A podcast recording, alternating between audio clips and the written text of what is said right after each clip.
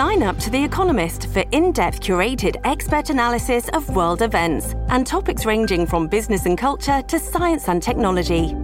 You'll get the weekly digital edition, online only articles, curated newsletters on politics, the markets, science, culture, and China, and full access to The Economist Podcast Plus.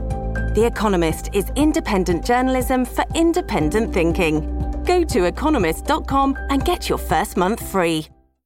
Well, I've been following this story out of Quebec the last few weeks. Maybe you have too. It's a story that is having a huge impact in the post secondary world. The government of Francois Legault has suddenly, very suddenly, I should say, decided that out of province students at Quebec's universities will have to pay pretty much double the tuition starting next year. So, Canadian students at a Canadian university will pay twice what Quebec students will pay.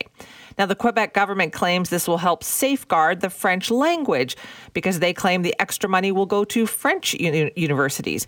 But what will it do to those institutions like McGill or, or Bishop's that have so many students from across Canada, including many from right here in BC? And how can a province do this to another province?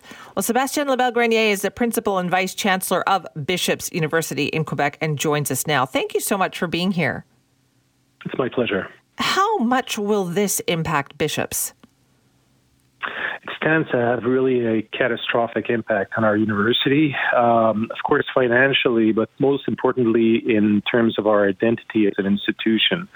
Now, for Bishop's, um, out of province students, uh, students that come basically from other Canadian provinces, account for about 30% of our student body, and they've always been an important part of our student body. Uh, Bishop's is a place where people come and and grow into a community, and they come from uh, Quebec, of course, but also from all over Canada, and we've got a lot of students coming in from all over the world uh, internationally. So this diversity is really core to the uh, experience we offer students, and we fear that um, Canadian students just won't be able to afford coming to Bishop's anymore, and that's going to fundamentally transform who we are.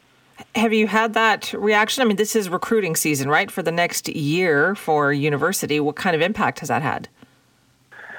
Well, it's having a devastating impact as we speak. Um, you know, a lot of our prospective students are reaching out to us and telling us that we're definitely their first choice, but they just won't be able to afford it. Now, uh, to make things very clear, uh, tuition right now is is that stands at about $9,000 for Canadian out of province students.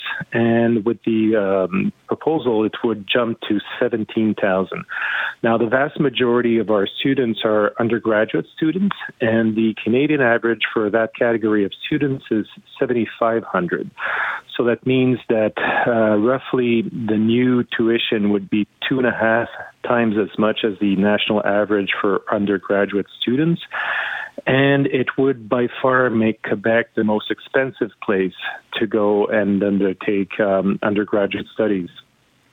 The Quebec university system is so admired, in Bishop's and McGill and, and so many other institutions. Is this means a huge change? Why would the government do this? What have you heard? Well, there's been different kinds of justifications. Uh, one of them has been that, uh, in the government's um, mindset, the there are too many Anglophone students coming to Montreal.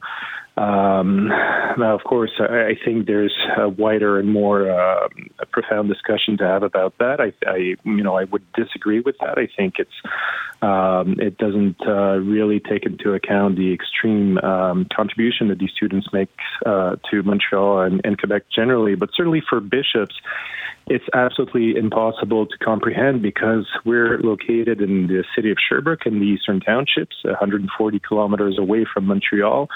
And our uh, local community in the Eastern Townships has always been about uh, collaboration between the Anglophone and Francophone communities. And the Francophone community is standing up to say, no way, to, will will uh, allow our institution to be threatened. Um, this institution, Bishop's, is really um, fundamental and essential to the history and the future um, of our region. So for us, it's extremely difficult to comprehend.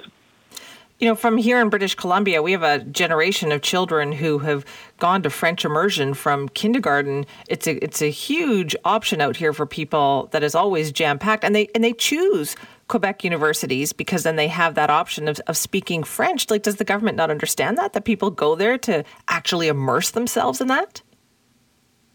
You're absolutely right, and that's what makes this uh, so difficult to understand. That our experience is that a lot of the students that do come to Bishop's come because they want to know more about Quebec society. They want to more, have a, an experience in a different, uh, diverse province.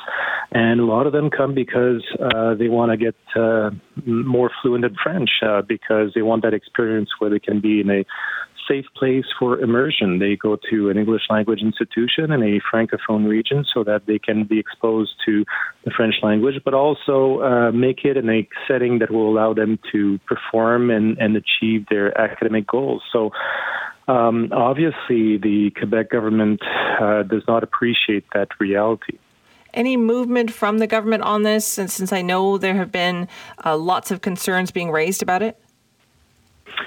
Yes, well, we're having um, discussions with the government. Uh, they've shown, demonstrated some uh, opening, but uh, still it is quite unclear what the outcome will be. So we've been having discussions, but there's no concrete proposals that have been discussed. And we're fearful that as time progresses, this is having a really uh, important impact on our capacity to recruit students for next year. So we're al- already seeing damage from this announcement. Can Bishop's survive if that decision isn't changed?